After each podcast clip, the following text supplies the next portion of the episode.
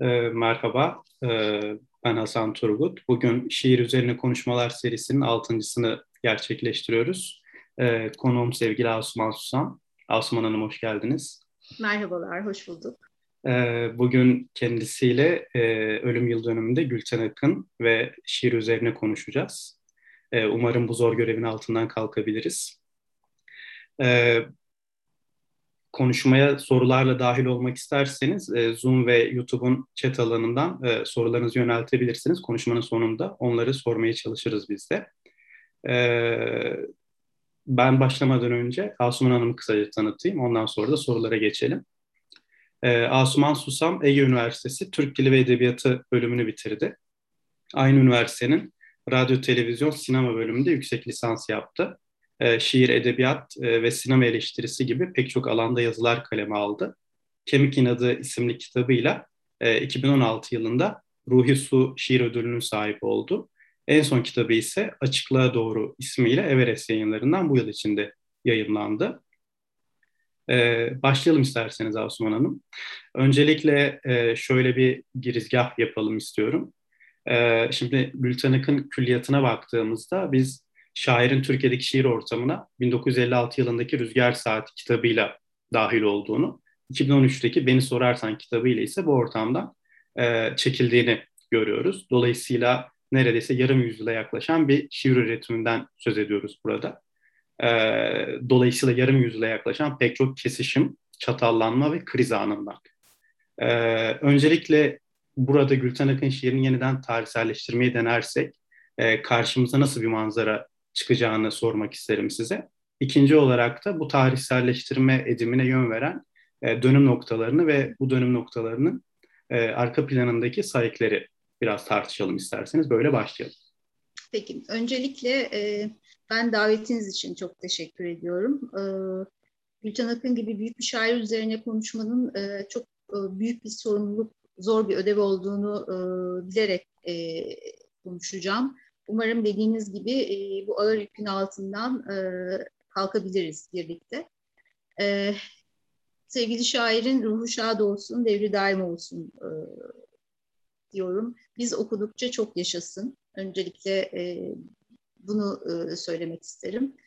E, evet, e, verimleriyle e, çok geniş bir e, zaman e, dilimini, tarihsel bir e, arka planı e, çok büyük bir zaman olan e, Türkiye tarihi açısından baktığımızda da çok önemli, e, çok kritik, e, kırılma noktalarıyla dolu, dolu dönemlerden geçerek e, şiirini kurmuş bir şairle karşı karşıyayız.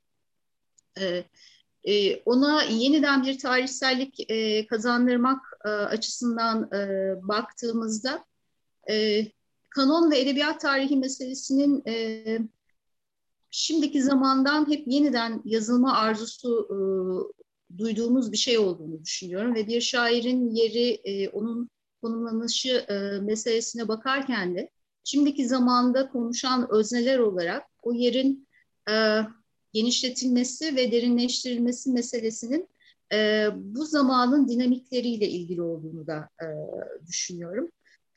Bir şairin o nedenle hayatımızdan çekildikten sonraki e, okunmalarının çok önemli olduğunu düşünüyorum. Her şeyden önce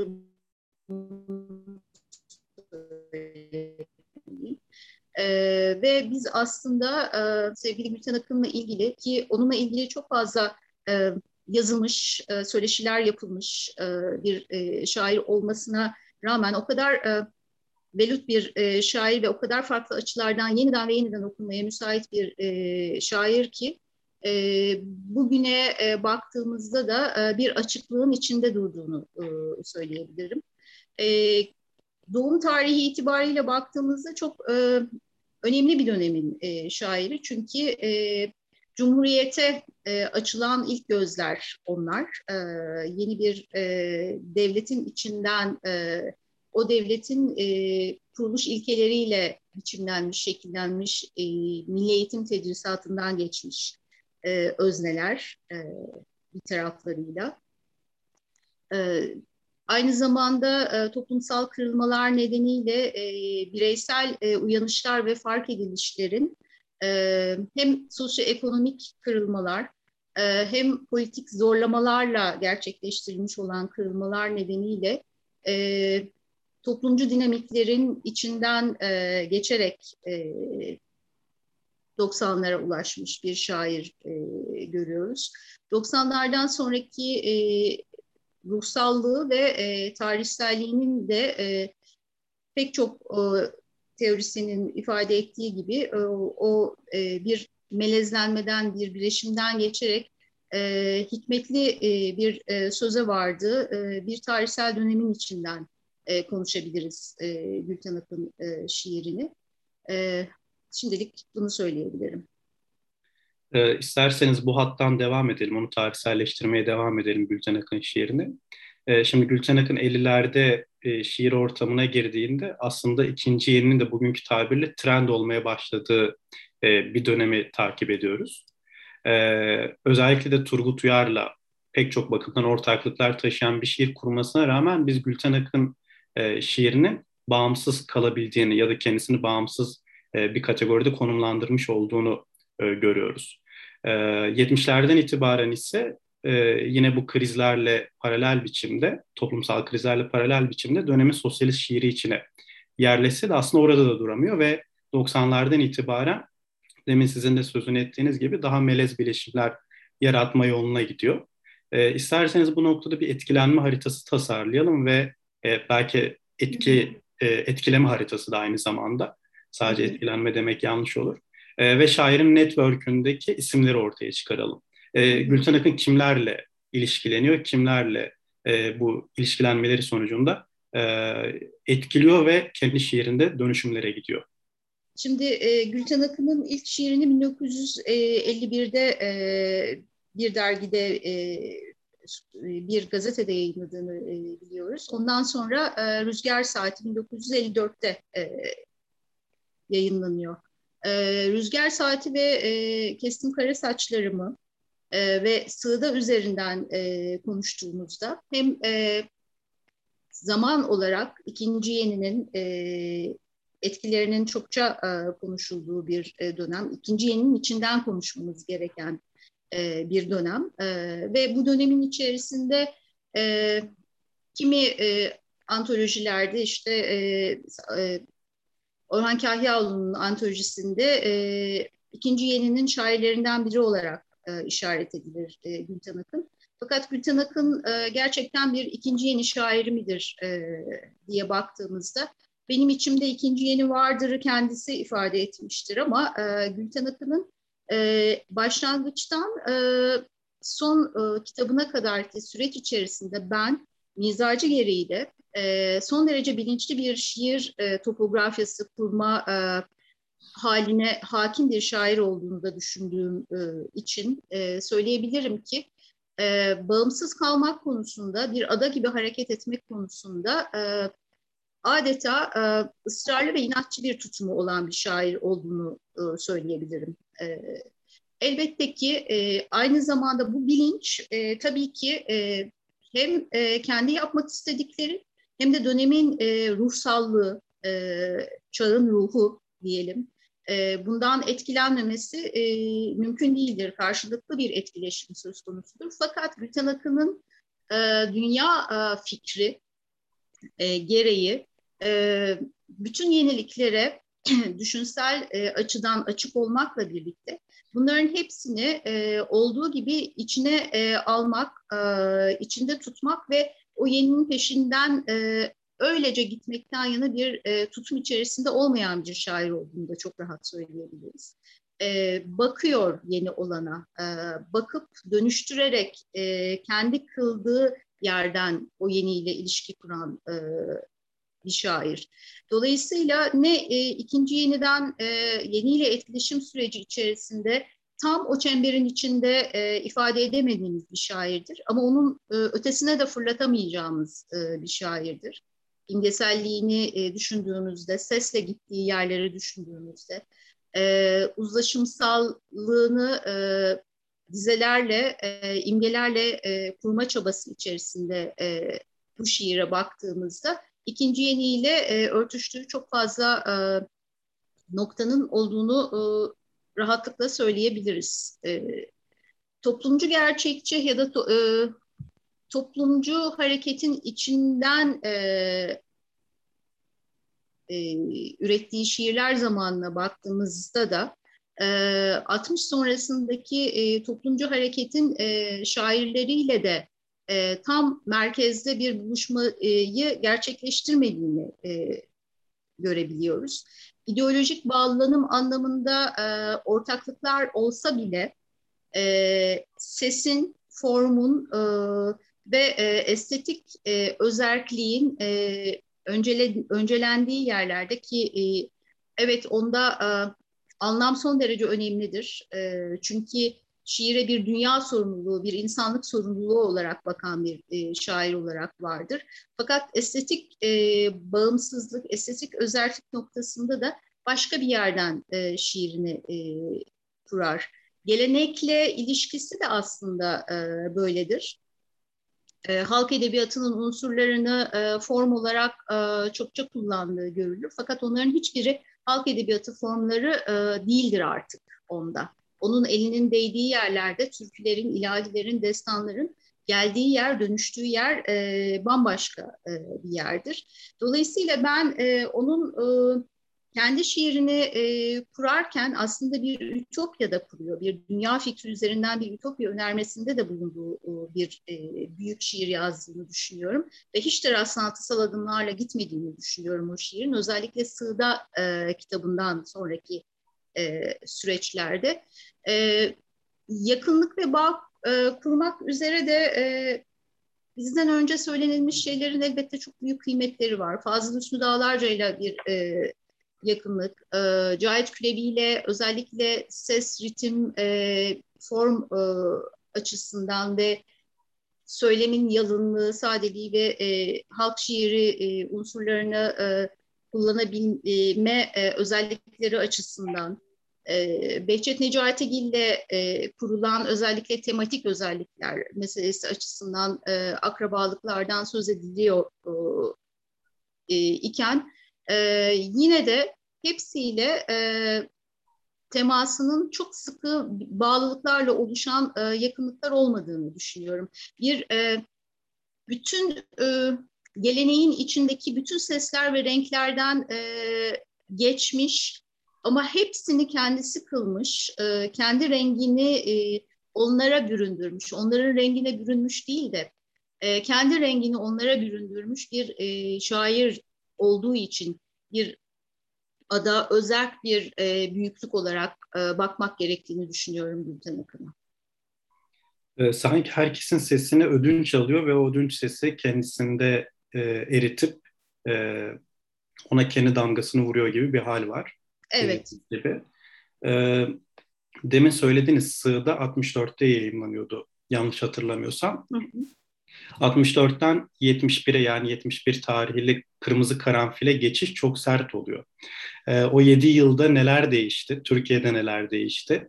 Türkiye'nin siyasal atmosferinde neler değişti ve e, kitleler ne tür beklentiler içerisine girdi? Biraz e, buraları kurcalamak gerektiğini düşünüyorum.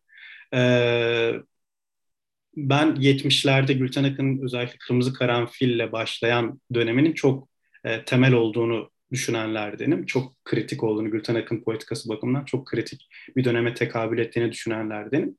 Ki Gülten Akın'ın kendisi de zaten bin dokuz yüz yetmiş dokuz yılında yazdığı Seyran Destanı'ndaki gibi, e, daima Seyran Destanı'ndaki gibi bir şiir yazmak istediğinden bahsediyor bir söyleşisinde. E, Seyran Destanı'nın içerdiği katmanları düşündüğümüzde hakikaten e, çok e, temel, kritik ve kapsayıcı bir e, şiir E, dünyası kurduğunu görüyoruz zaten e, Gülten Akın'ın bu kitapta. E, aslında Rüzgar Saati'nden Sığda'ya kadar olan dönem, bireysel, görece bireysel dönemde de biz Gülten Akın şiirinin yetmişli yıllardaki devrimci ve halkçı içeriğe doğru yol alan bir politika izlediğini görüyoruz. E, Gülten Akın e, seksenlerde yazdı ama iki binlerden sonra yayımladı. Celaller Destanı ile yine bu yıllara e, selam gönderiyor zaten. Dolayısıyla biz bütün bu e, özelliklerden yola çıkarak onun şiirinin Türkiye'deki devrimci momentumun tam da e, göbeğinde bir e, poetika inşa ettiğini savunabiliriz e, diye düş- şeklinde düşünüyorum. E, biraz isterseniz bu yetmişleri e, yetmişlerde kaçan fırsatları, dönemin özellikle Halkın Dostları dergisinde e, ortaya çıkan gelişmeleri ve Akın'ın bu yıllarda yazdığı şiirin e, bugün barındırdığı imkanlar üzerine konuşalım. E, buraya geçmeden önce e, Akın'ın e, bireyci dönemi diye adlandırılan e, dönemi e, ne baktığımızda da e, bir şairin e, külliyatına ve tarihçesine e, böyle bakmamaktan yana olduğum için e, bu parantezi e, açmak istedim. Aslında e, bu şiirin e, çekirdeğinde e, bireyi anlatmasına rağmen e, bireyci olmamış, hiçbir zaman bireyci olmamış, ilk şiirlerinde de bireyci e, bir tutum içerisinden e, yol almamış bir şair e, olduğunu e, bir hatırlamamız e, gerekiyor. Çünkü e, gencecik bir e, kadın oluşun e, ve aynı zamanda şair oluşun o toplumun içinde, içinde bulunduğu toplumun içindeki sıkışmalar üzerinden e, okumasını ve e, yazmasını gerçekleştirmiş bir şairdir. Dolayısıyla da o dönemle yaşadığı dönemin ve toplumun içinden hiç çıkmadan onun hakikatlerini göz ardı ederek kurulmuş üç kitap değildir o kitap. Ama çok katılıyorum dediğinize, Kırmızı Karanfil'den sonraki e, e, radikal bir e, belki de e, uzaklaşış o e, ilk e, üç e, kitaptan e, gerçekten önemli. Ama zaten e, bu kaçınılmaz. E, Türkiye'nin e, o dönemki hem e, siyasal koşulları, hem ekonomik e, koşulları, e, hem aslında e, Cumhuriyet'in kuruluş dönemindeki e, sıkışmaların artık patlama noktalarına geldiği bir toplumsallığın içinden e, varoluş e, ister istemez e, kendisini e, sorumluluk algısıyla kurmuş bir e, şairi e, kaçınılmaz olarak bu noktaya götürecekti. E, ay, e, ama şunu da göz ardı etmemek gerekiyor. Gülten Akın şiiri e, otobiyografik ayak izleriyle e, kurulu bir şiir. E, kendisi e, hukuk eğitimi almış bir şair. E, dolayısıyla eşiyle birlikte e, Anadolu'nun e, en ücralarına kadar e, giderek e, hem avukatlık, zaman zaman öğretmenlik, vekil öğretmenlik yaptığı dönemlerle birlikte bir Anadolu hakikatinin içinde yaşayan, anlattığı insanlarla birlikte yaşayan, anlattığı insanların açmazını, açmazlarını hakikatle dokunan ve onlarla birlikte bunu anlamaya çalışan bir şair olarak var. Bilinç yükseltme meselesi bir devrimci özne olarak onda kendisini en e, öz biçimiyle e, var ettiği için e, anlamdan e, e, şiirde anlamdan hiç uzaklaşmaz. Asla şiiri e, estetik bağlamıyla indirgemez ama e, kimin için yazdığını bilen bir şairin e, hem dünya ve hem ülke ve hem insanlık sorumluluğuyla yazan bir şair olduğunu hiç unutmadan e, yazar.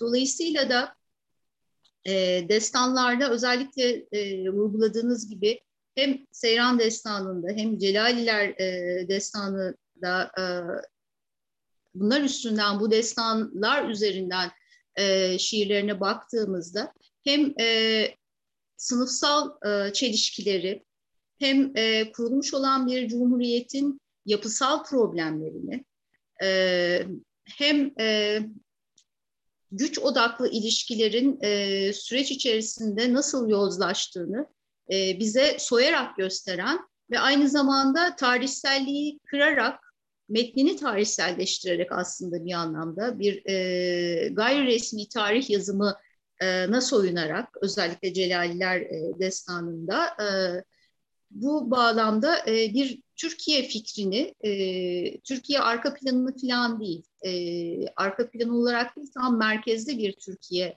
e, toplumu, Türkiye halkları toplumunun e, e, şiire taşındığını e, görüyoruz. Bir Türkiye okumasıdır aslında baştan sona Gülten Akın'ın e, şiiri. Son şiirine kadar da aslında böyledir.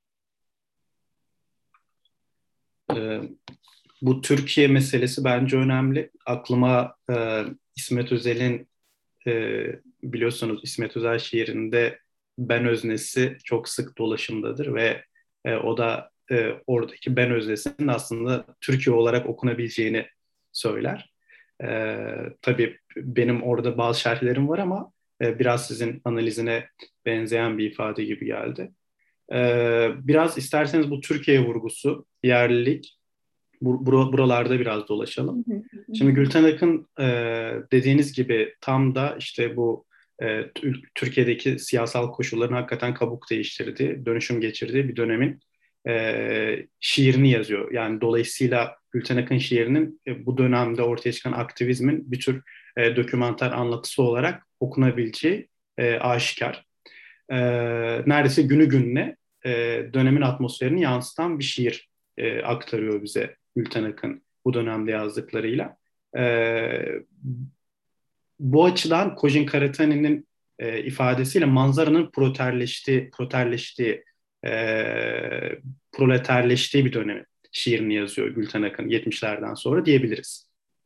E, özellikle Maraş'ın ve Ökkeş'in destanında e, ve Seyran, Seyran destanında ise bu sosyalist vurgunun, bu e, işçi sınıfını yüceltmeye dönük vurgunun e, daha yerlici bir ton barındırdığını da savunabiliriz sanki. Bu bakımdan Gülten Akın'ın bu dönemde yazdıklarıyla aslında Nazım Hikmet'in, Kuvayi Milliye Destanı'nın Nazım Hikmet'in geleneğine eklemlendiğini söylemek mümkün bence. Ee, özellikle Seyran Destanı'ndaki Atüt vurgusunu da hesaba katarsak, sizce Gülten Akın'ın şiirinde nasıl bir ülke tahayyülü var?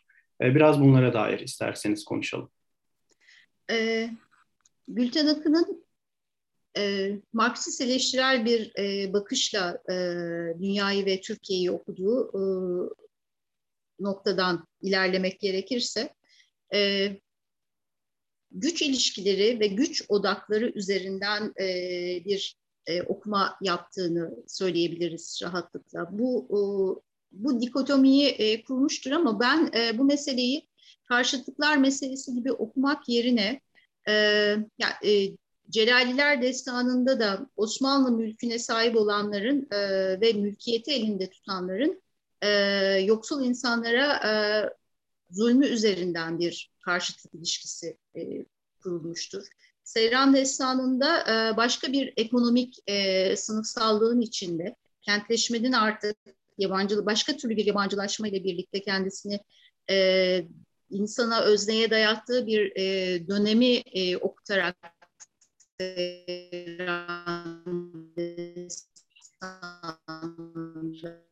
başka bir e, yerden ezilen e, ilişkisi üzerinde meselesine baktığını e, söyleyebilirim e, Gülten Hanım'ın. Bu mesele e, devletin halkı, e, patronun işçiyi, e, işçinin evdeki e, eşini, eşin belki de çocuğu, insanın e, doğayı, İnsanın e, hayvanı, dolayısıyla da güçlü olanın, zayıf olanı e, ezdiği bir e, çarkın ve döngünün içerisinden e, çatışmalara bakan bir e, çekirdek var. O çekirdekten e, Gülten Hanım'ın e, sınıfsallığa da buradan baktığını, e, e, sosyal ilişkiler e, ağı içerisinden topluma da e, buradan baktığını e, düşünüyorum. Ve aslında E, diğer toplumcu şairlerden bu açıdan e, bir takım farklılıklar olduğunu da e, düşünüyorum. Gülten Akın e, mesela e, isyanları destanlarında anlatmakla beraber e, merkeziyetçi bir dili e, bu anlamda bu çatışmalar e, zemininde kurmadığını ve kullanmadığını e, görüyoruz. Bunun çok değerli olduğunu düşünüyorum. Bunun bir E, Bence e, kadın oluşa ilişkin e, de bir e, tarafının olduğunu düşünüyorum. Merkezi bir kahramanlık inşasının dışında bütün e, sınıfsal e, tabakalara ve e, ezilenler ilişkisine bakan bir hali var ve bu geçirimli ve geçirgen e, bir şey. Yani sadece işçi ve patron arasındaki bir e, gerginlik üzerinden kurmuyor e, itirazını e, burada.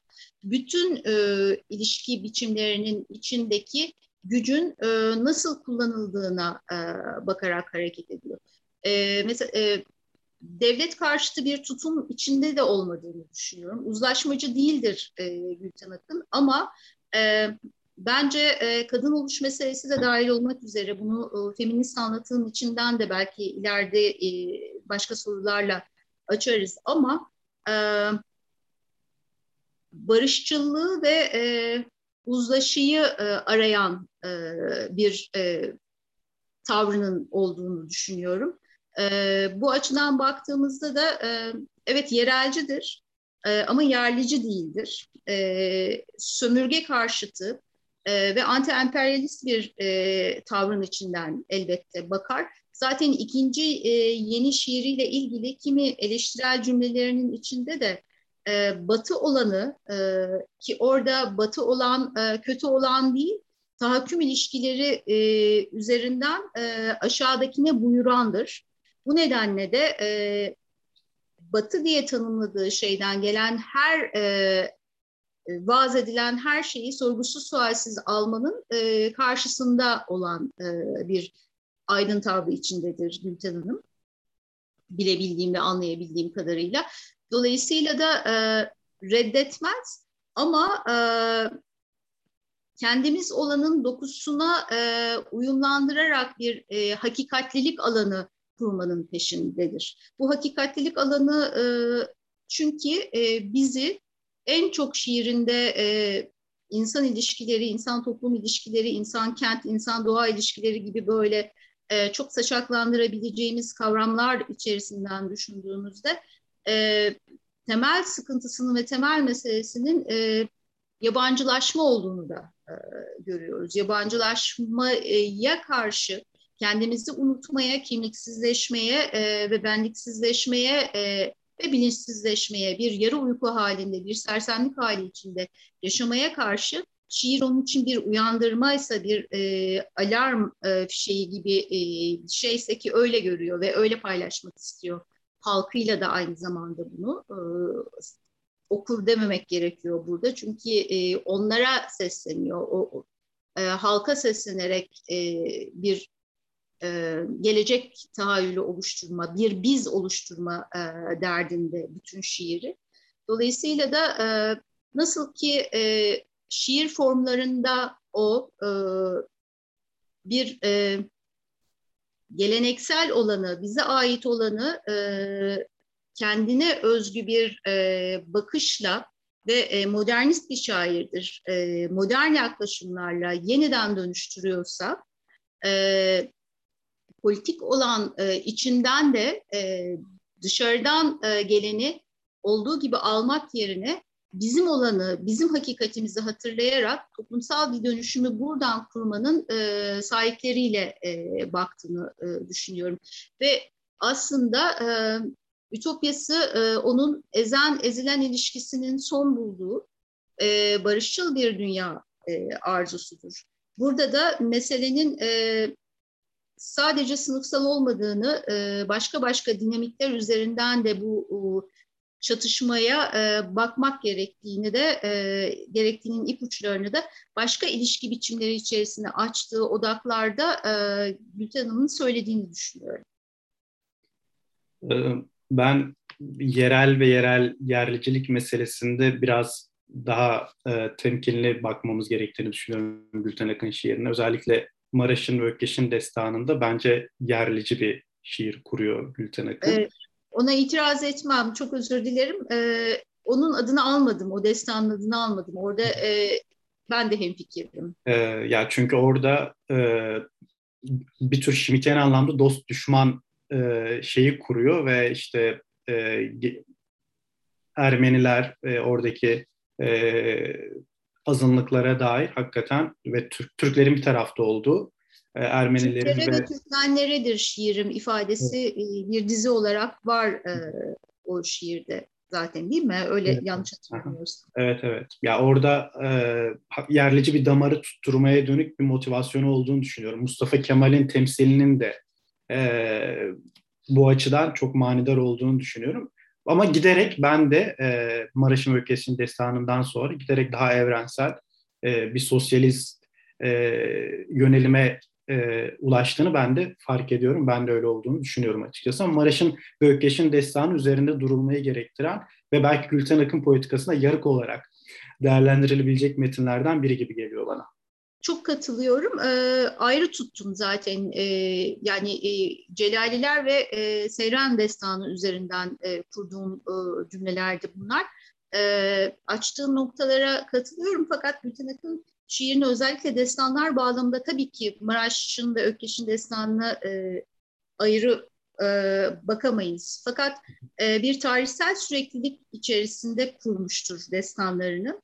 E, şuradan bakmayı yeğliyorum. Bütün e, eleştirel şerhlerimizi de e, baki kılarak e, Cumhuriyet'in kuruluş ilkeleriyle ve devletin ülke algısının dinamikleri içinden bir şiir o. Fakat sonraki destanlarda bunu sürdürmemiş bir Gülten Akın var. O halde geriye doğru gidilmiş olsaydı başka türlü cümleler kurabilirdik. Ama oradaki ideolojik tutumun Seyran ve Celaller Destanı'nda e, bırakılmış olması e, açısından baktığımızda açıkçası şöyle de e, düşünmek istiyorum. E, çok öznel bir e, fikir ve e, çok ham bir fikir olarak da bunu e, söylemeliyim. E, otuz üç doğumlu e, ve e, savaşlar ve İkinci Dünya Savaşı'nın sıkıntılarını da e, çok küçük yaşlarda e, yaşamış, görmüş Ee, ve üzerine e, hukuk eğitimi e, almış e, bir öznenin e, bir devletçi e, devletten yana e, tutumunu gözeterek orada kendini inşa ettiğini ya da o şiirleri inşa ettiğini söylemeliyim. Ama Seyran ve e, özellikle Celaliler e, destanı daha başka önemlerle e, açılması gereken iki önemli e, yapıt bence. Özellikle Celaliler destanı e, yeni tarih yazımı bağlamında yaptığı şeyle de e, çok e, önemli. Çünkü e, orada bir tarihi kesintiye uğratma meselesi ve e, şimdiki zamana anakronik olarak da e, on altıncı yüzyıldaki isyanları e, şimdiki zamana e, çağırmak ve bu şimdiki zaman için konuşmak e, söz konusu burada. Yani on altıncı yüzyıldaki e, bir e, Osmanlı isyanlarını e, salt anlatmak için yazılmış bir destan e, değil. Dolayısıyla bu açıdan da hem e, politik arzusuyla hem de poetik arzusuyla hem de e, okuyanı e, uyandırma e, bağlamındaki etik arzusuyla e, çok önemli. E, Seyran Destanı'nda da zaten benzer bir şey yapıyor. İşte e, gene E, Celal isyanları akabinde gerçekleşen bu büyük kaçkınlık olgusunu aslında kırkların kırklardan itibaren e, gerçekleşmeye başlayan e, göç hareketliliğiyle bağdaştırıyor ve aslında gene geçmişi e, şimdiki zamana getiriyor ve oradan aslında e, dersler çıkarmamızı ve e, belki devrimci bir bilinç e, edinmemizi sağlamaya çalışıyor. E, o açıdan hakikaten geçmişle kurduğu ilişki çok devrimci. E, gerici bir ilişki kurmuyor geçmişle. E, biraz, biraz...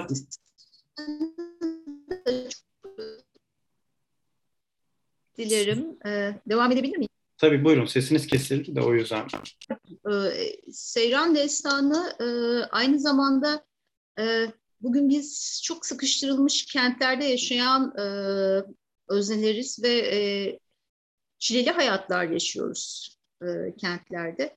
E, şehirden e, kente dönüşümün e, sosyolojik uçlarını e, ilk okuduğumuz metinlerden biri Seyran Destanı. Bu açıdan baktığımız zaman e, e, hem öznelerin yabancılaşma, kendine, e, doğaya, e, ilişkilere e, yabancılaşma meselesinin ilk okumalarını e, yaptığımız, aynı zamanda da bunu hem kültürel hem de e, sosyolojik bağlamda e, nasıl okumamız gerektiğine e, dair de bir e, sosyolojik ayna tutuyor.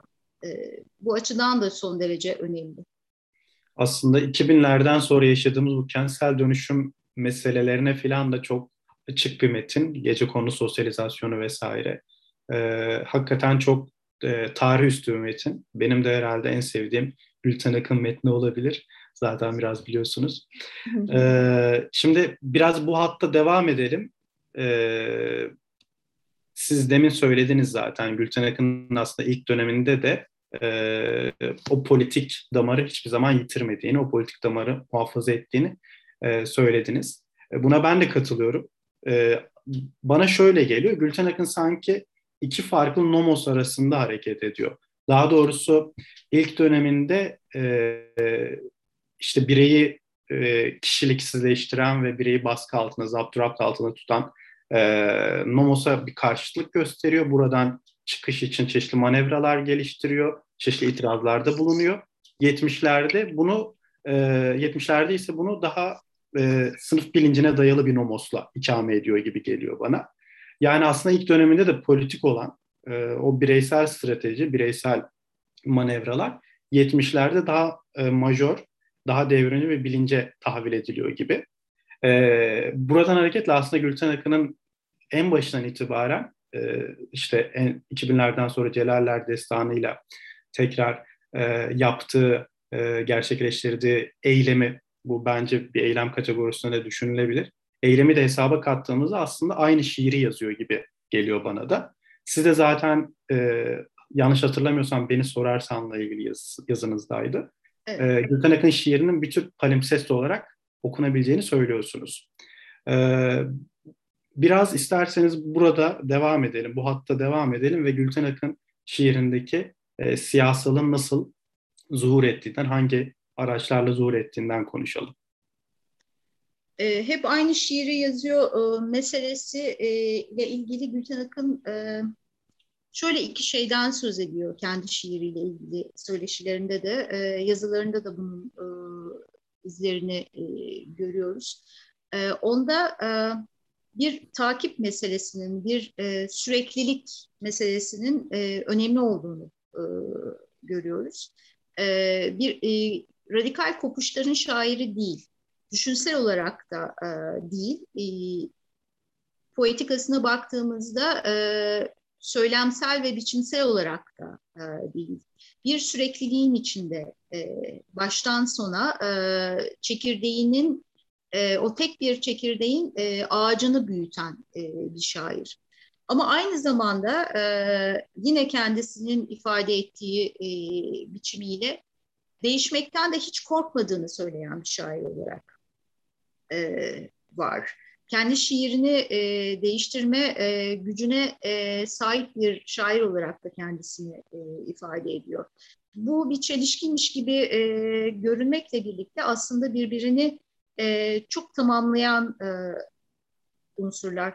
Palimpsest meselesiyle ilgili e, Beni Sorarsan e, üzerine düşünürken e, ve yazarken, son kitabı olması e, açısından e, iyi bir e, örnek olduğunu düşünüyorum. Çünkü e, o kitaptan e, sesleri duyduğunuzda, o kitaptan dizeler ve şiirler okuduğunuzda, eğer Gülten Akın'ın iyi bir okuruysanız e, sizi önceki yazdıklarına doğru e, son yazılanları sile sile götürdüğü bir e, yol ve yolculuk var.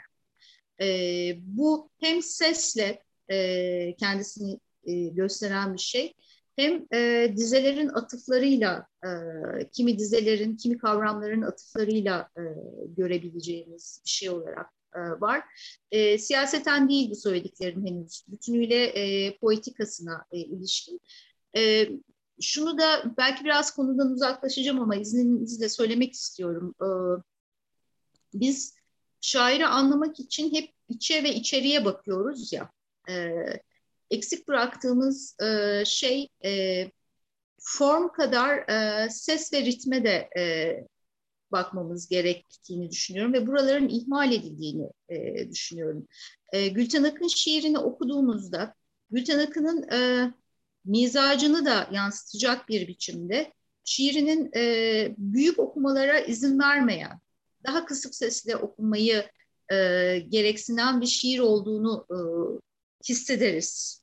Ee, bağırmaz, e, içe içe konuşur, içine konuşur ve içeriden e, konuşur Gülten Akın'ın e, şiiri.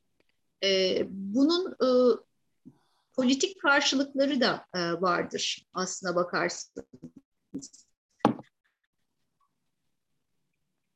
E, şimdi anlama ve e, anlaşmanın yollarını arayan da bir şiirdir. Neden anlaşamadığımızın, neden çatıştığımızın sorularını e, biraz böyle e, tevekkülle e, düşünmeye davet eden e, bir şiirdir.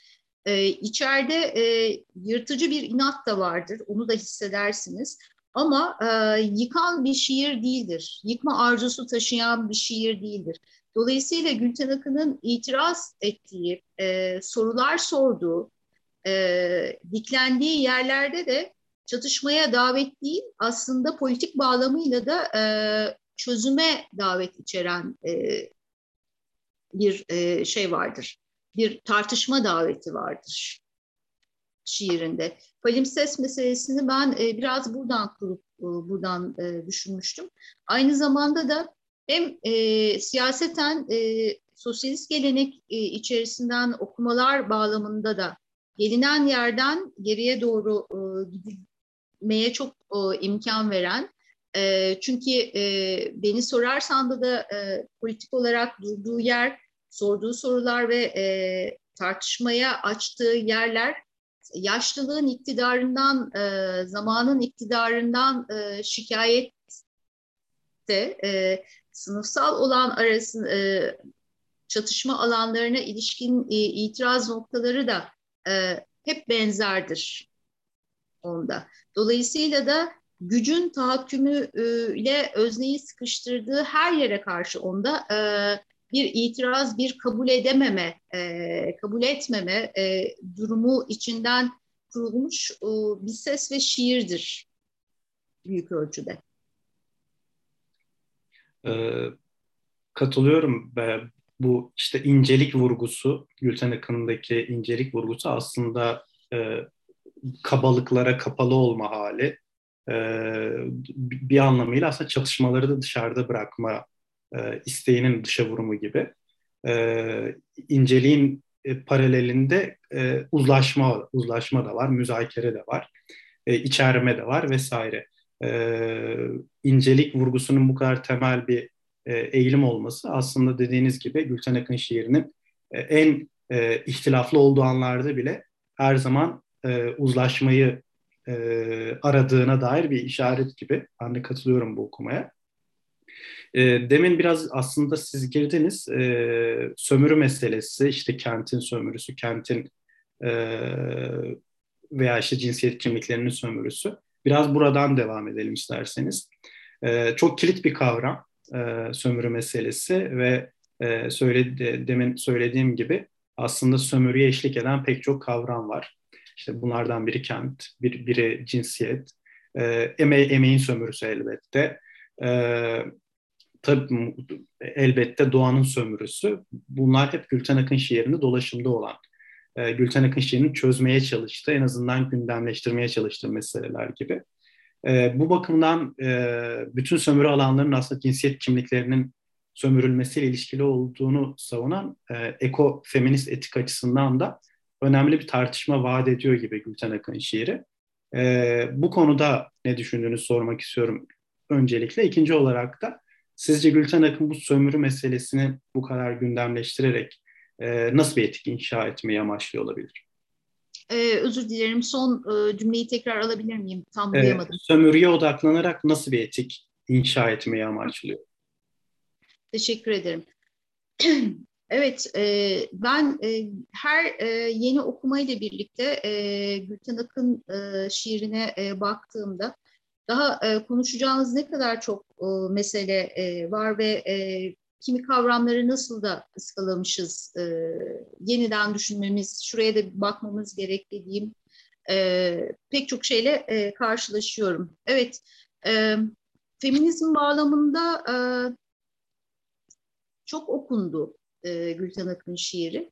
Ama e, açıkta kalan ve hala okunması gereken ve yeni bir bakışla e, okunması e, gereken E, yerler olduğunu e, düşünüyorum onunla ilgili. Çünkü e, Onun oluşunda e, hem şairliğinde hem de kendi benliğini, e, benini şiir üzerinden inşa etme meselesinin e, çok biriciklik taşıdığını e, düşünüyorum her şeyden önce.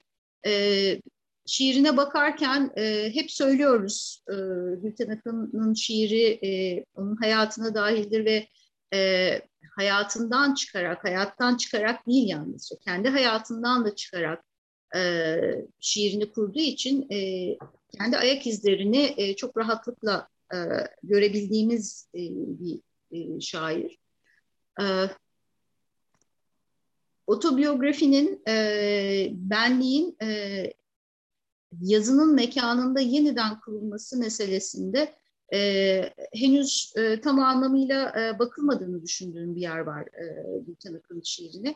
E, Öyle bir e, upuzun hayatı verdi ki e, şiiriyle bize. E, Beni Sorarsan'ı e, düşünürken e, onun e, sonra yaşlandım işte meselesinde bu yaşlılık e, kavramını, e, uzaklaşmış gibi görünüyorum konudan ama döneceğim e, merkezimize.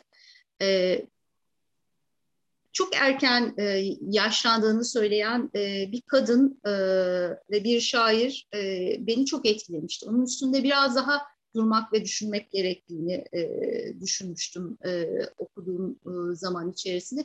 Çünkü o cümleyi kurduğu zaman e, aslında e, yaşlı bir kadın değil e, Gülten Akın. E, ama bu cümleyi e, kurmuş. E, çocukluk zamanlarını düşündüğümüzde E, doğayla ilişkisini çok özel e, bulduğum bir şair. Mesela buradan çok merkezden, çok doğa merkezinden, e, merkez sözcüğünü de kullanmak istemiyorum ama çok doğanın içinden e, hissiyatına derin olarak bakmadığımızı düşünüyorum. E, ya da yeniden bakmamız gerektiğini düşünüyorum e, Gülten Akın şiirini. Çünkü buradaki doğayla hemhal oluş e, ve doğadaki e, her e, zerreden en büyük varlığa, ağaca, e, kuşa, suya, toprağa e, bakış, onda e, sadece metaforik e, bir e, bağlamda yok. E, onlar somutluklarıyla e, var. Onlar e, Gülten Akın'ın e, çocukluğundan getirdiği, belleğiyle taşıdığı, e, hatta hem kültürel bellek hem de kolektif bellek bağlamından hem doğaya hem aslında e, kadın oluş hikayesine yeniden bakmamız gereken bir şiir yazdığını e, düşünüyorum. E, yaşlılık meselesi üstünden de bir e, oluş haline e, dair çok önemli şeyler söylemiş bir şair. Buralara da e, henüz e, bakmadığımızı e, düşünüyorum. E, Şimdilik böyle. E, doğa meselesi bence de önemli. Mesela İlahiler kitabında e, artık işte bir tür geri çekilimin yaşandığı, e, işte siyasal açıdan yenilgi, yenilgilerin e, yarattığı travmaların, kırılganlıkların, e, kırılganlıkların onda yarattığı e, şoku çözüm, çözüm, çözümleyebilmek için doğaya sığındığını, doğada direnç yakalamaya çalıştığını, orada umut bulmaya çalıştığını, işte fesleğen dikmekten, işte sardunya dikmekten, onlarla konuşan bir özne görüyoruz İlahiler kitabında. Yine aynı şekilde Sevda Kalıcılar, Kalıcıdır'da da hayvanlardan bahseden, o hayvanlarla belki bir tür umut yakalamaya çalışan, onlarda gelecek bulmaya çalışan bir şair görüyoruz. Çünkü yetmişlerdeki o biz idealinin dağıldığını, parçalandığını e, fark eden özne e, ye, yeni müşterekler kurmaya çalışıyor. Orada da e, doğa, e, doğadaki canlılar e, önemli bir it- müttefik haline geliyor muhtemelen.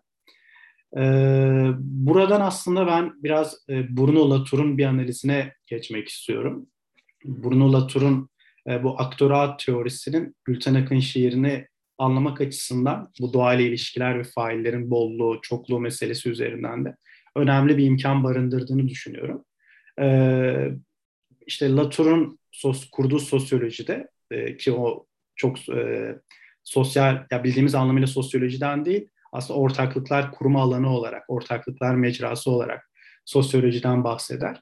E, ve bu ortaklıklar alanının aslında pek çok ihtilaf ve müzakerenin eş zamanda gerçekleştiği ve pek çok failin buna dahil olduğu bir süreç olduğunu e, söyler. Yani onun e, sosyolojisi aslında e, tekil bir, monolitik bir sosyoloji değil, pek çok aktörün e, ve pek çok alan birbiriyle e, düğüm haline geldiği bir e, toplumsallığa işaret ediyor. Ben Gülten Akın şiirindeki faillerin sayısına baktığımızda da işte demin Fesleğen'den, Sincap'tan bahsettim. Siz de söylediniz zaten doğayla ilişkiler bakımından. Faillerin çokluğuna baktığımızda, faillerin e, bu şiirdeki e, görünümlerine baktığımızda Latourcu anlamda bir tür e, homojen sistem yerine e, çoğulculuğa dayalı bir sistem kurmaya çalıştığını e, düşünüyorum açıkçası Gülten Akın şiirini. E, bu bakımdan yine Latour analizinde mesela araziyi düzleştirmekten bahsediyor.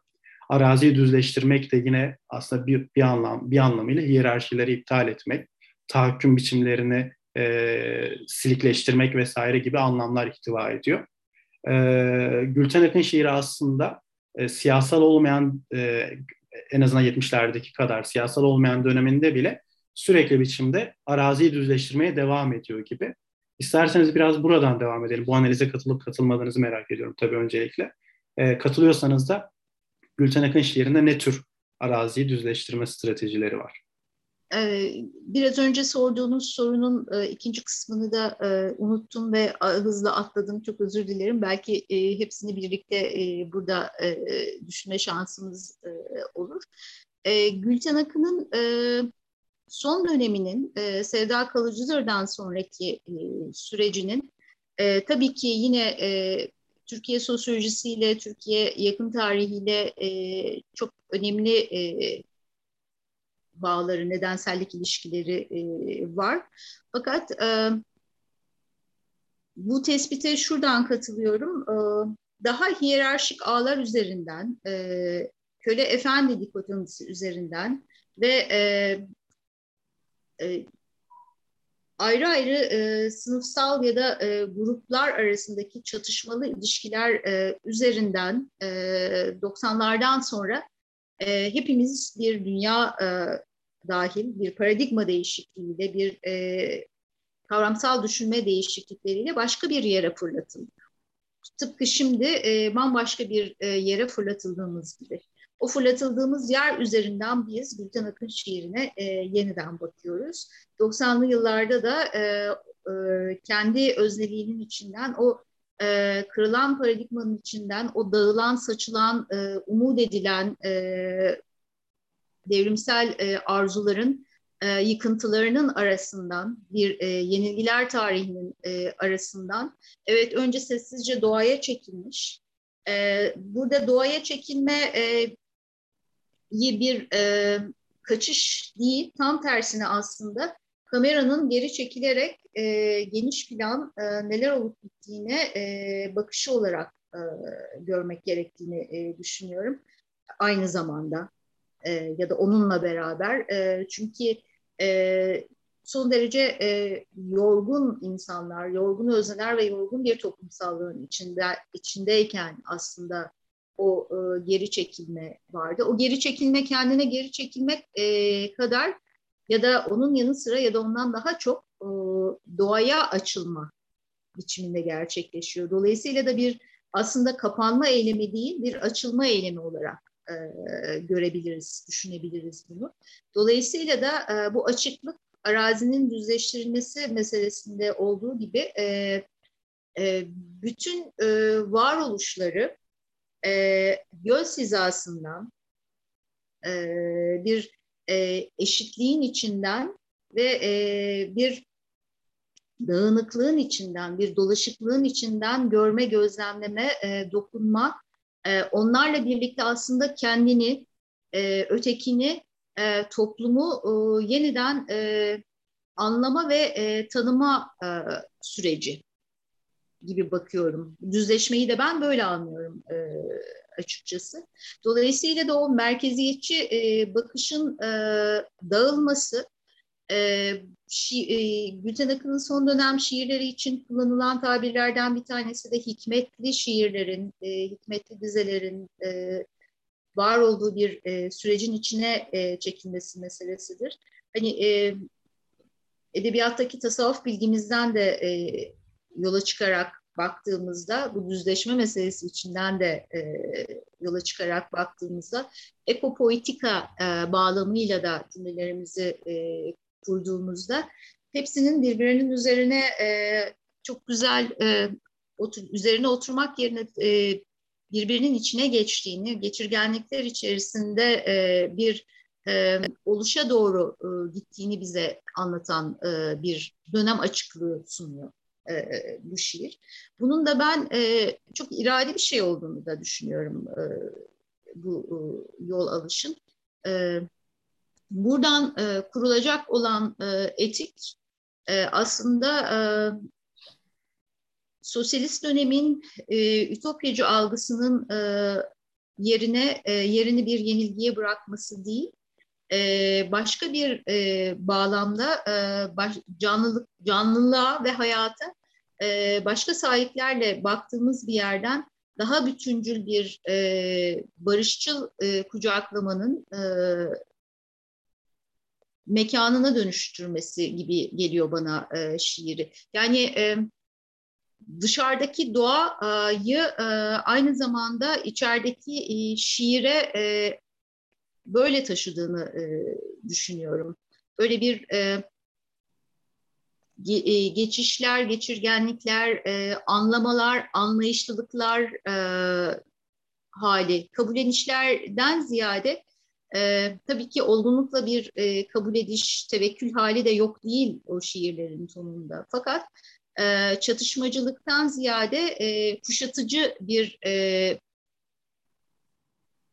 dünya algısına doğru e, yol aldığını e, hissediyorum yaptığım okumalarda.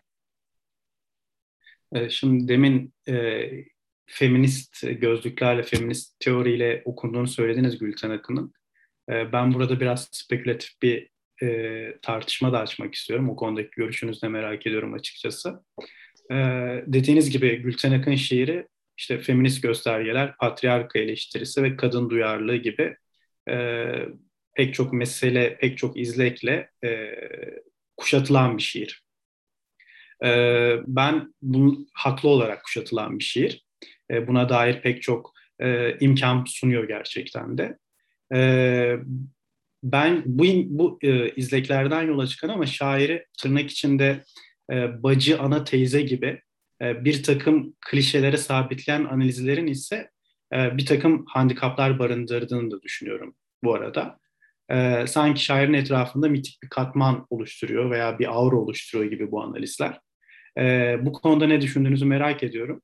Ee, ve e, gerçekten de Türk şiirinde e, Gülten Akın, e, Gülten Akın'ın kuşatılmasına dair yanlış e, bir e, okuma çerçevesi, eleştiri çerçevesi oluşturuyor olabilir mi bu analizler?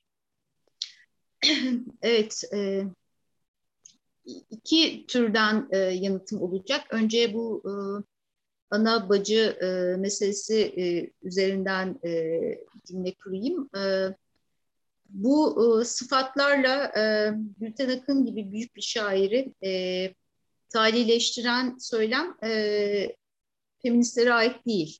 E, erkek şairlerin e, yakıştırmaları. Dolayısıyla da e, feminist e, bakışın e, içinden e, tartışılacak bir şey değil bu. Gülten Akın'ın da böyle bir şeyi tercih ettiğini, edeceğini, sempatiyle yaklaşacağını ya, ya da yaklaştığını hayatı boyunca e, düşünmüyorum. E, fakat e, feminizm ve Gülten Akın meselesine e, gelince e, doksanlardan beri yazan, e, şiir üzerine düşünen, e, okuyan e, biri olarak E, bu cümleyi kurmalıyım e, ki e, Gülten Akın e, feminist edebiyatın e, kurucu öznesidir bizim için. E, dolayısıyla da e, bu açıdan e, Gülten Akın şiirini e, buradan e, konuşmanın e, onu sınırlandıracağını, e, sadece o kadarlık bir okumanın içinde e, bırakacağını e, düşünenlerden değilim. Kaldı ki tam tersine aslına bakarsanız e, bugüne kadar Gülten Akın şiirinin feminist e, teori bağlamında e, okunma biçimlerinin e, kısırlığından söz edebilirim. E, aslında daha başka e, bakışlarla, daha yeni e, bakışlarla, daha fark etmediğimiz e, bakışlar üzerinden e, tartışılması gerektiğini.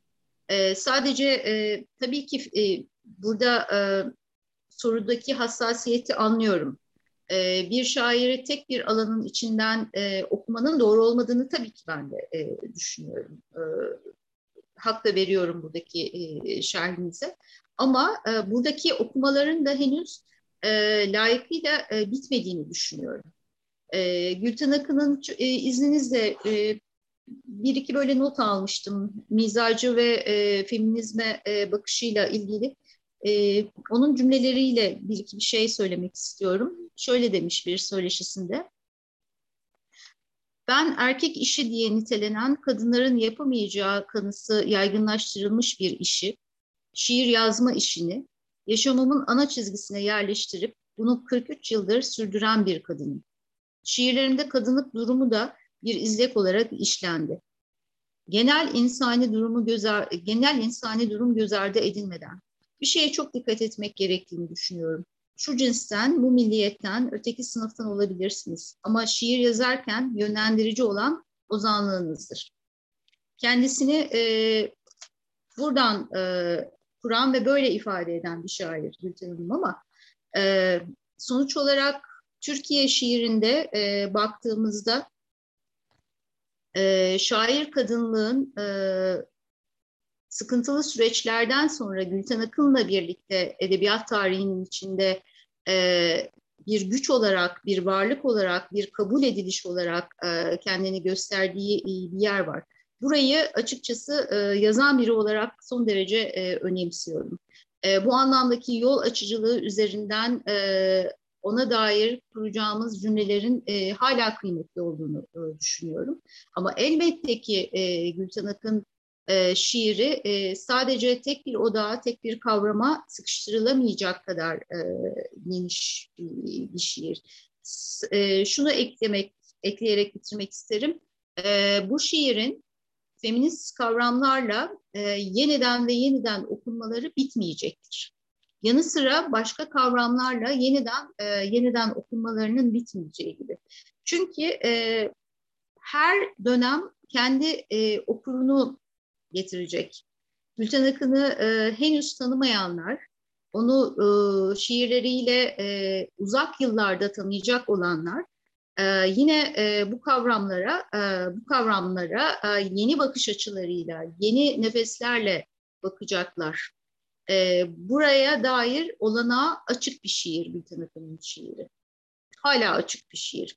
E, biraz önce de söylediğim gibi. Ee, şiirde ve edebiyatta yaşlılık kavramı e, çok e, konuşulup, çok düşünülüp, çok yazılmamış bir e, meseledir. E, kadın oluş sürecinin e, de yaşlılıkla ilgili olan kısmına dair bakışımız bizim çok e, şeydir, e, kaynaklarımız sınırlıdır, analizlerimiz sınırlıdır. Bu açıdan e, mesela e, Gülten Akın şiiri bu yönüyle de hala okunmuş bir şiir, e, tamamlanmış bir şiir değildir. Demek istediğimi anlatabildim herhalde. Her yeni evet. dönem ve okumayla birlikte bu kavramlara biz yeniden e, bakacağız. Başka kavramlarla birlikte elbette. Ya aslında Gülten Akın'ın kendisi de konjonktürel olarak e, bu meselede farklı pozisyonlar alıyor. Mesela e, özellikle yetmişlerde kendi cinsimin sorunlarından kurtularak halka yöneldim ifadesini kullanıyor. İşte doksanlardan itibaren e, Türkiye'deki erkek egemen şiir ortamında bir kadın olarak var olmaya çalıştım, mücadele etmeye çalıştım diyor. Ee, aslında hepsi birbiriyle bağlantılı şeyler tabii ama e, dönemsel arayışların da etkisiyle bazı e, bu meselede farklı pozisyonlar aldığını, e, gündelik ihtiyaçlara cevap vermeye çalıştığını görüyoruz, izleyebiliyoruz. Ben de katılıyorum. Gerçekten feminizm e, parametreleri açısından hakikaten hala tartışılacak pek çok mesele var. E, demin zaten ekofeminizm feminist etik açısından bazı açıklamalarda bulundunuz. Ben de oranın çok verimli ve lüt bir alan olduğunu düşünüyorum. Ama bunun sadece buraya odaklanmak, yani Gülten Akın'ı hakikaten kadın şiirinin, kadın şiir kanonunun kurucu öznesi ilan edip sadece oraya odaklanmak diğer meseleleri de biraz geri plana itiyor gibi. Belki etkileşimli bir teorik çerçeve kurmak çok daha kıymetli olabilir. Gülten Akın'ı daha daha geniş bir çerçevede ele, al- ele alabilmek için. Ee, son olarak e, isterseniz Gülten Akın'ın nasıl, özellikle iki binlerden sonra nasıl alımlandığı üzerine e, bir soru yönelteyim size. E, çünkü e, özellikle son zamanlarda yapılan veya yapılması istenen ama yapılamayan veya işte yapılacak olan sempozyumlar üzerinden de düşündüğümüzde Ee, bir tür sanki Gülten Akın hayaleti e, söz konusu edebiyat ortamında. Ee, ben iki binlerden sonra e, siz de bu dönemde hem üreten hem bu e, bu dönemde yazılan şiiri yakından takip eden e, bir şair olarak e, Gülten Akın iki binlerden sonra nasıl alımlandığını e, ve bu alımlanma sonucunda belki nasıl keşfedildiğini, nihayet icat edildiğini düşünüyorsunuz diye e, sormak istiyorum. Evet, e, e, önemli bir soru e, gerçekten e, bu. Çünkü e, su, e, bir e, her şeyden önce uzun bir e, ömür yaşamış bir e, şair var e, karşımızda. E, doksanlı yıllar Türkiye'de de dünyada da e, feminist e, teorinin de e, aktivizmin de e, yoğun olarak yükseldiği e, zamanlar. E, dolayısıyla da e, şair kadınlara e, bakışın da e, değiştiği e, vakitler. E, onların üretim ilişkileri, birbirlerine bakışları, e, okumalarının e, da farklılaştığı zamanlar. Dolayısıyla e, odakta e, olacak olan e, şairlerimiz, biz e, yazan kadınlardan biri olarak söylüyorum. E, biraz önce de söyledim, e, kurucu özne olarak e, görmek gerektiğini feminist yazın e, anlamında. E, bir sefer e, buradaki dinamiklerin e, yükselmesiyle birlikte biz e, başka şairlere e, bakarken e, ve e, onların arasında e, yeri daha dar e, görülen bir e, şairken daha genişlediğini düşünüyorum bu bağlamıyla. Bu e, e, tarihsel e, kodların e, bize açtığı e, yolla. E, çünkü hem etkilenme endişesi meselesi üzerinden hem de edebi miras üzerinden e, babadan oğulalık e, meselesinin e, içinden bir edebiyat tarihinin E, kodlarına sıkışmış yazar e, öznelerdik bizler. Dolayısıyla e, bizim zihinsel e, açıklığımız, zihnimizdeki bazı kodların yırtılmasıyla birlikte e, yazan, düşünen e, kadınların, özellikle kadınların e, Gülten Akın'a e, bakışları da onu yeniden keşfetmeleri, onların e, yeni ve başka türlü okurlar olmaları e, iki bin doksanlı yıllar ve onun sonrasındaki iki binli e, yıllara dayanan, e, kendini dayatan e, bir şey. E, iki binler ve e, sonrasında ise e, ben e, şairlerin yaşarkenki e, yolculuklarıyla e, bize veda ettikten sonraki e, okurluk yolculuğumuzun e, bambaşka olduğunu e, düşünüyorum. E, dolayısıyla e, tamamlanmış bir çemberin içinden o çemberi e, geriye doğru yürüyerek döngüsel bir e, okuma eyleminin içinden biz e, farklı farklı sahiplerle, e, o yazarla, e, şairle yeniden tanış oluyoruz.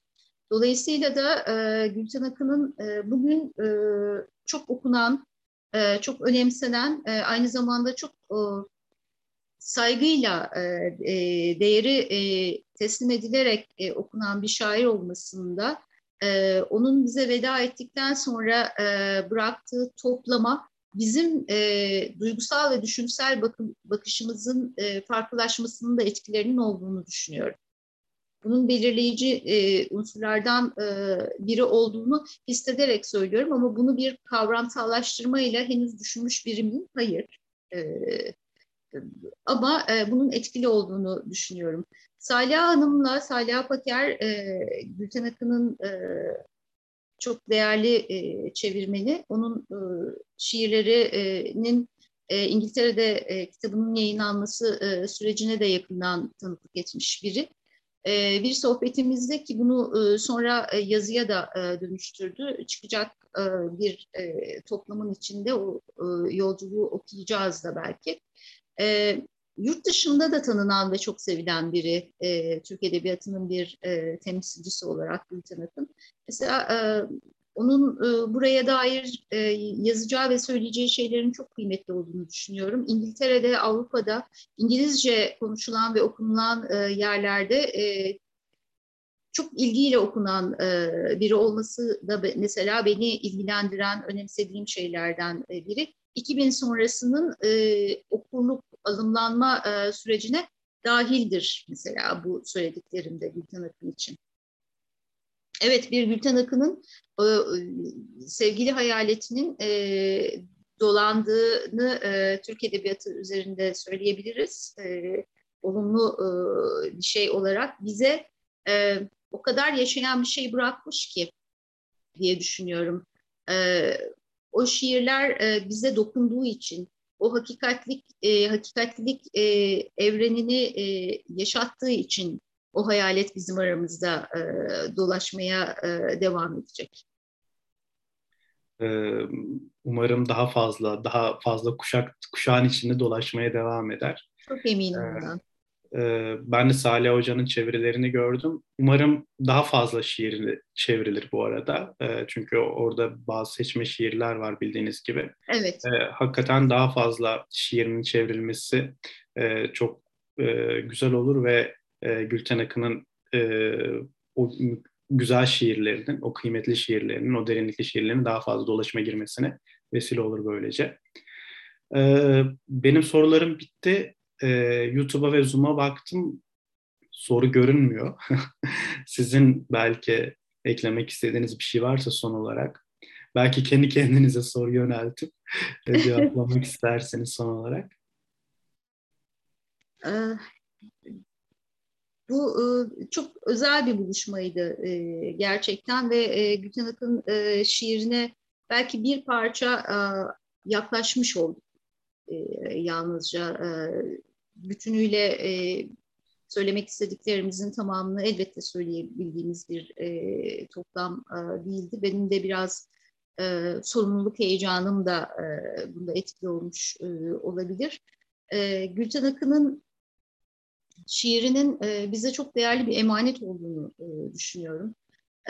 Ötekini anlamak meselesinde, derine bakmak meselesinde, kendimizle kavgalarımızda merhametimizi ve şefkatimizi önce kendimizden, sonra ötekinden mahrum etmemek üzere çok hakikatliliğin alanından, çok sahici olanın alanından bize seslenmiş bir şiir, bu şiir. Bu nedenle orada bir hayat var, çok dürüst bir hayat var. Kendi ayak izlerini, kendi hayat nefesini bizden sakınmamış bir şair var. Ne yaptığını çok iyi bilen bir şair var. Dünyaya ve ülkesine bir dünya fikri öneren bir şair var. Dolayısıyla bütün bunların üzerinden yeniden ve yeniden okunmayı çok hak eden bir şair var. Sevgili Necmiye Alpay yazısının sonunda, K yirmi dört'te yayınlanan yazısının sonunda okundukça büyüyen bir şair olduğundan söz ediyor Gülten Akın'ın. Dolayısıyla da Gülten Akın'ın yerini konuşurken tarih içerisinde biz bugün e, bu kadarlıklığımızla cümle kuruyoruz. Her okurla, e, her yeni gelecek okurla birlikte, e, başka başka kuşaklarla birlikte e, Gülten Akın e, okumaya devam ettikçe e, hem büyüyecek hem e, tarih içerisindeki yerini genişletecek hem de e, o yeri e, derinleştirecek e, yatay e, kucaklamalarla birlikte. Teşekkür ediyorum. Biz ben teşekkür ediyorum. Ee, ben de Gülten Akın'ın o hep bahsettiği inceliklerin e, aramızda egemen olmasını diliyorum. Hakikaten çok kıymetli. Bu kadar kabalığın e, olduğu bir e, atmosferde bu incelikleri tekrar hatırlamaya ve yaşamsallaştırmaya gerçekten çok ihtiyacımız var. E, çok teşekkür ederim. E, sayenizde Gülten Akın şiiri üzerine yeni içgörüler kazandık. Ee, çok kıymetli buluyorum bu konuşmayı. Ee, sanki aşağıda bir soru gördüm, bir ona bakayım. Ee, teşekkür edenler var. Ee, onları da ileteyim size. Ee, tekrar teşekkür ederim Asuman Hanım. Umarım tekrar buluşabiliriz. Ee, belki e, başka vesilelerle yeniden Gülten Akın üzerine demlenme fırsatımız olur. Ee, Umarım başarabilmişizdir bu arada. En başta dile getirdiğimiz temenniyi e, başarabilmişizdir diye umuyorum. Çok teşekkür ederim. Ben de. Herkese e, sabrı için de teşekkür ediyorum. İyi geceler diliyorum. Teşekkürler, iyi geceler.